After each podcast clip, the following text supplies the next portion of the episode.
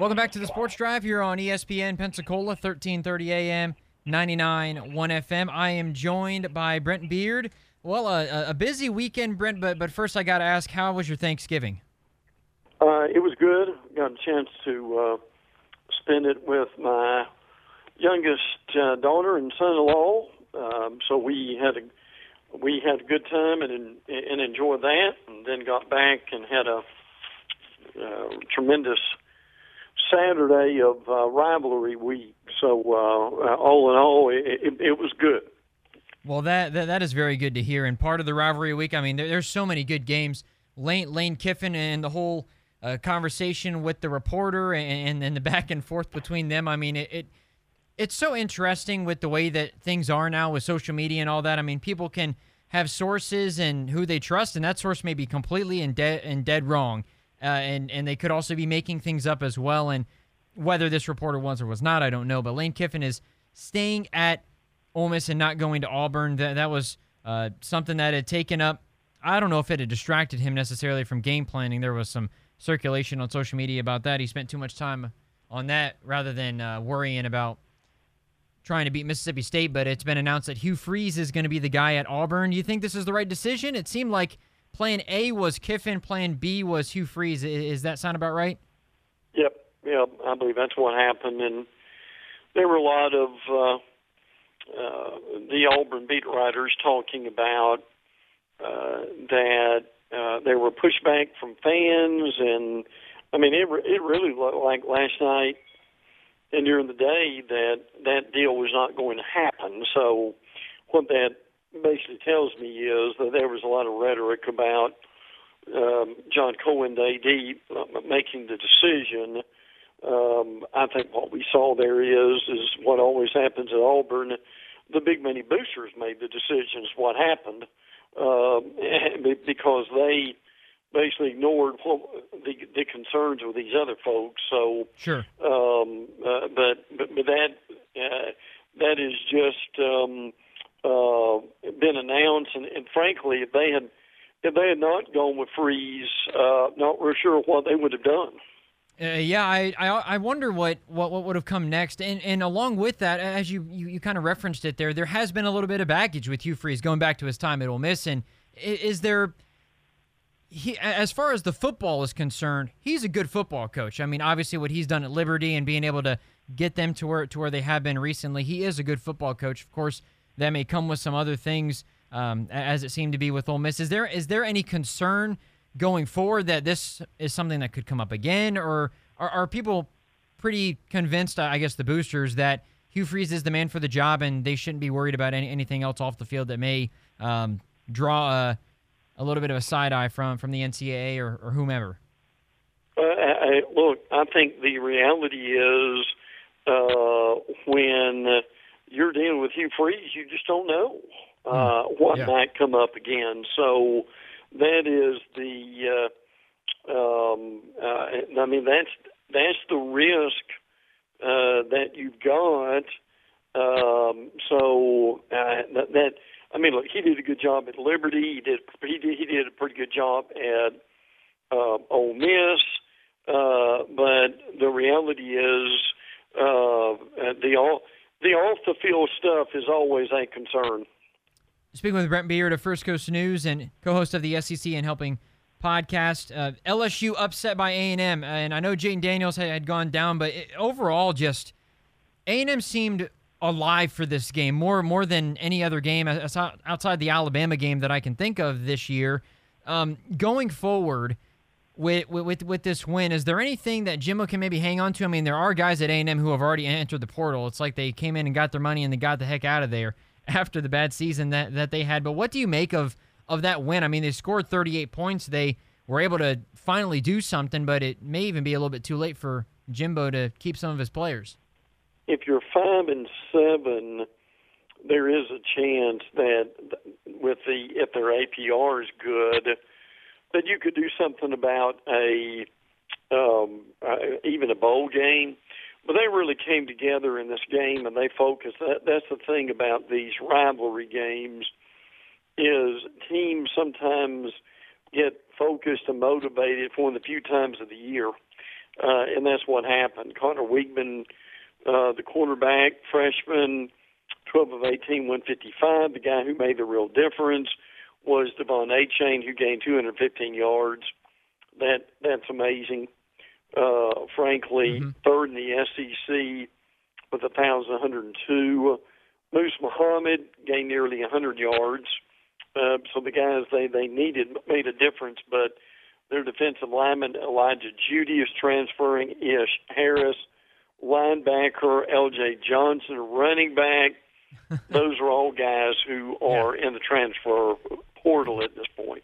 Yeah, and that's the time of the year that we're getting into now is where coaches are getting hired and, and players are announcing transfers and all that other stuff. Again, speaking with Brent Beaird, a First Coast News and Coast of the SEC and Helping podcast. Michigan destroys Ohio State. I mean, that game really, I mean, it was back and forth, but J.J. McCarthy was the difference in that one. Is this loss anything that could potentially keep Ohio State out, given the, and I think right now the top four is probably solid Georgia, Michigan, TCU, USC, the way Caleb Williams has looked, and them getting the win over Notre Dame, and then Ohio State and Alabama are on the outside looking in. But but do you think Alabama actually jumps Ohio State in tomorrow's rankings based on how Ohio State looked in that loss?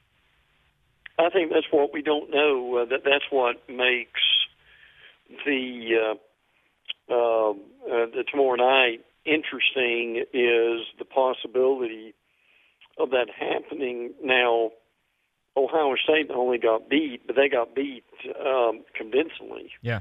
Um, so because of that, uh, I think there's always a chance uh, that they could move them uh, down. I don't know if it would be uh, um, uh, below Alabama or not, but you could certainly have if you have an Southern Cal upset and and, and uh, TCU upset, uh, a coin flip almost between Alabama and Ohio State, um, as we did a few years ago. But uh, so that that that's the thing we really don't know right now is uh, what what the committee is going to think about that, uh, and and how much they would be penalized.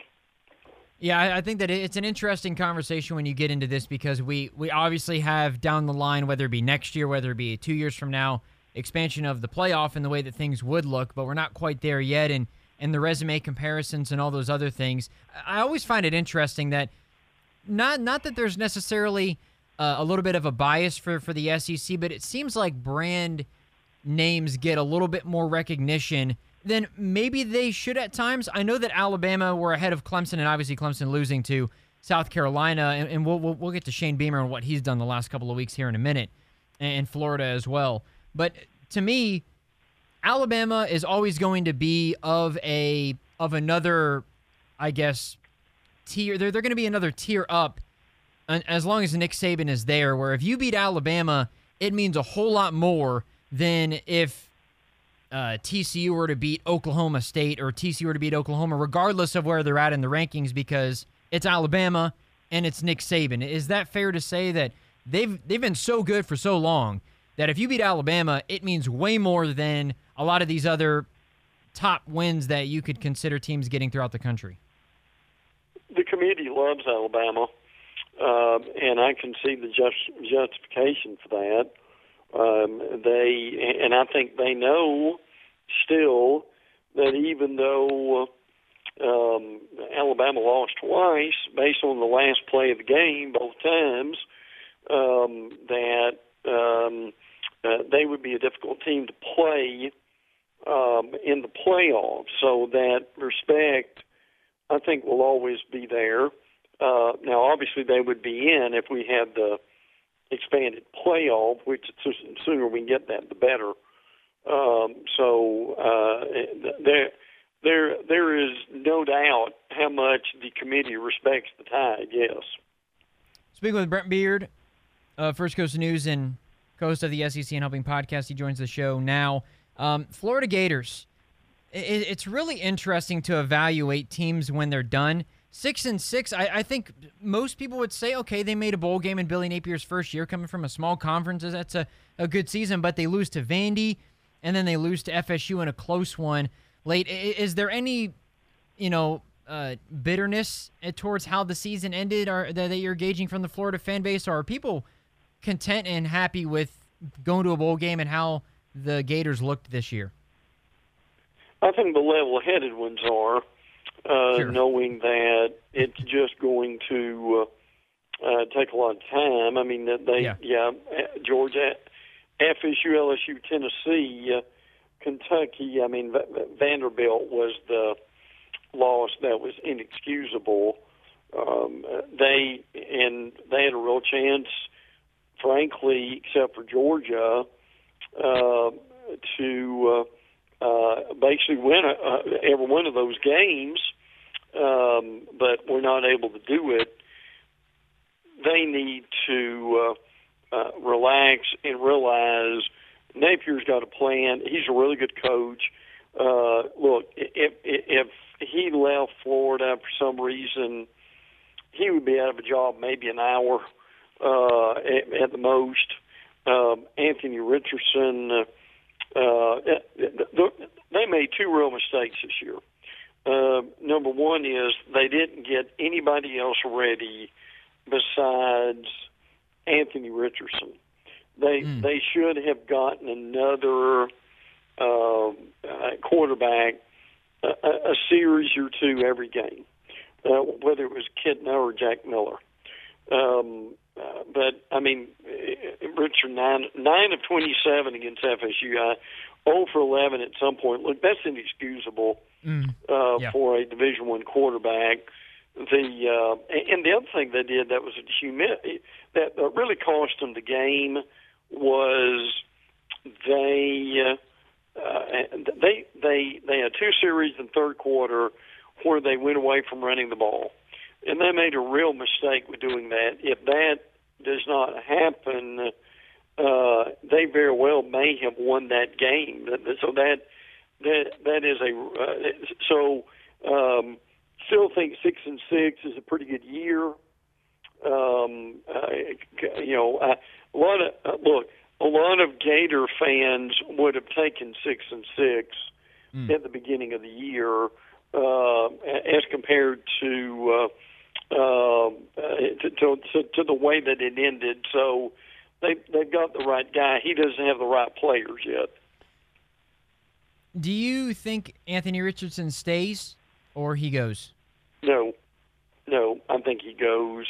The, the truth of the matter is, he needs to stay uh, frankly, because I mean he's not even a good SEC quarterback yet, much less the NFL. Yeah. But if someone is willing to uh, um, to, to draft him, that that is going to be an issue uh, uh, for him as far as would he stay. But I, I think I was listening to some Gator beat writers a little bit earlier, and uh, they they felt that he would go, and, and frankly, for the good of the program, that would not hurt because I, he's just not much of a quarterback. I mean, there were times where he'd make great throws, but the problem is, Gabe, he could not make normal throws. That that's the problem. Uh, I mean, it's like the um, uh, at the end of the Vanderbilt game, and the same thing with the end of the uh, fourth down uh, against FSU. I mean, he does. He doesn't even he doesn't even throw the ball uh, where it can be caught, uh, and you've got to be able to do that. Um, so uh, I know he's a specimen. Know he's got a great arm, but look in the in the SEC uh, if if you can't be accurate, you you, you can't help your team very much. Yeah, and uh, he, he didn't even throw a touchdown until the fourth game of the season. His completion percentage was 54%. I mean that uh, that that is as bad as it as it almost gets really for a, that that is not starting quarterback I guess caliber. And as you said, we know that he's an athlete. We know he he's great at eluding pressure. We know that he is great at running the football and making plays on his legs, but I mean, 9 of 27, as you said, that's 33% completion. He has, I'm counting it right here, um, four games under 50% completion percentage, four under, under 50. And then under 50 or under 60, you, you can even count almost all of them. there's one game that he had a completion percentage, or two rather, over uh, sixty percent. So, uh, I and by the way, to to go off of that real quick, do you think Jack Miller gets that job next year? Do you think he wins it? Uh, well, that's a good question. Or or maybe someone else they bring in. Okay. Um, or, or Kitna's. Uh, and look, he didn't throw, but you know when Kitna got in uh, against uh, uh, Florida State, I thought he did fine. Uh, I I just thought they should have played those guys. And the only upside to this would be uh, if they if they go to whatever bowl they go to, if, if Richardson uh, if Richardson does not um, uh, if he doesn't play, that frankly would help Florida to get those other hmm. quarterbacks some help.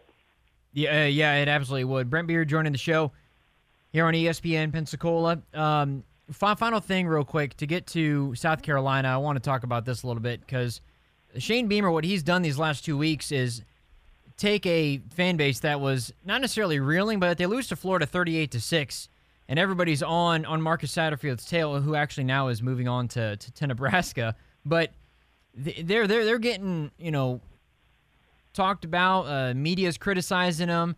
And then they come out, they beat Tennessee in dominant fashion, 63 points, the most that Tennessee's ever given up in the poll era. Then they go to Clemson on the road and win that game. I mean, quite the turnaround. Is this something that they can carry into next year? I mean, I, I think Spencer Rattler is going to stay, I, I, would guess, but the way that he finished the year, the way that they played, is this something that will carry over to next year and Shane Beamer can have maybe some more expectations going into next year than than this past season? Uh, uh, well, that's possible. Uh, I mean, they. I mean, look, when you can beat Tennessee and Clemson, two teams basically when you played them in the top ten, uh, that's uh, rather impressive.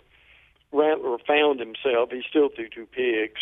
Yeah. Um, uh, but it, it, the um, uh, they got out rushed to 37 to 54, which is unusual uh, for that to happen. Still didn't get much out of Marshawn Lloyd. Uh, unfortunately. So, uh, but but but yeah, Marcus Satterfield was a guy that uh, they uh, he was kind of the scapegoat for them. Um, so that may take a little more pressure off Shane Beamer. I mean, he wasn't in any pressure to be fired, uh, but but Satterfield got the brunt of it uh, at, at this point too. But yeah, they they did what they had to do. They finished well and they they have shown improvement in uh, Beamer's last two years. Finished third in the SEC East. One final question uh, for you now is we got the SEC title game coming up on Saturday. Uh, the way LSU looked, if that team shows up against Georgia, it's not even going to be close. Georgia's a 17 and a half point favorite right now.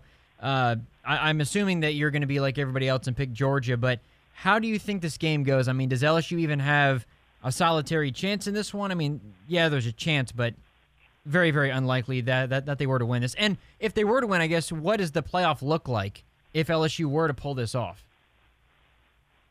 They'll play much better than uh, than they did against A&M. They'll be focused and motivated, which is something they weren't uh, before then uh, against A&M. I mean, if they won and beat Georgia, I still think Georgia would go. Uh, Georgia have one loss, uh, but Georgia just been way too consistent, for probably not to go. LSU would not go uh, at, at this point. They've just got too many losses. Uh, now, they had beaten A and M, they probably, I think they would have gone. Uh, but I mean, that that would send LSU to uh, uh, to near uh, to a uh, uh, New Year's Six Bowl. Um, but and and that will be odd for the SEC champion not to get to uh, a bowl game, uh, to a championship game or the playoffs, but that would not happen. And see, that's one of the reasons why that these conferences want to do away with divisions uh, is mm-hmm. because see if you had uh, that in the SEC, what you would have, what you would have would be uh, basically Alabama uh, and uh, I, and uh, or uh, would be uh, playing. Probably Alabama, Georgia would be playing again, uh, but they'd have to make a uh, make make a decision about that. But uh, all in all, uh, it's a or at least a debate between Alabama and Tennessee. Let's just say that if they did away with the uh, the divisions. Do, do you think okay so say let's say it's georgia 1 it is michigan 2 it is tcu 3 and usc 4 do, do you think that those four are pretty solidly in that top four where say tcu loses to kansas state i mean kansas state is they might be a top 10 team come the playoff rankings tomorrow. Is that loss enough to bump them and put in ohio state or alabama or do you think the top four is pretty well solidified and is going to stay that way no, I don't think anything's done with that yet. Uh, um, I, and again, that that's the X factor that we just don't know about this committee as far as uh, uh, what what they would do. Uh, it, it would be uh, uh, again the bottom line for the playoff is what are the best four teams according to the committee. Certainly an interesting conversation that'll take place tomorrow, and then we'll be able to react to it after. Uh, well, we'll be reacting to the actual rankings the next time that that, that we talk to you, Brent. Uh, again, Brent Beaird of First Coast News and uh, co-host of the SEC and Helping podcast. Brent, appreciate the time as always. Glad your Thanksgiving was good. You have a good week, and we'll catch up next time. Drew, thank you. Take care. Thank you so much. As always, Brent Beaird. Pleasure to talk to Brent and, and be able to catch up with him and uh, after the week hiatus. And man, there's so many good games this weekend, obviously. Conference championship time, playoff implications in many of them. We'll talk more about that tomorrow as the rankings are revealed. This is Sports Drive on ESPN Pensacola. More after the break.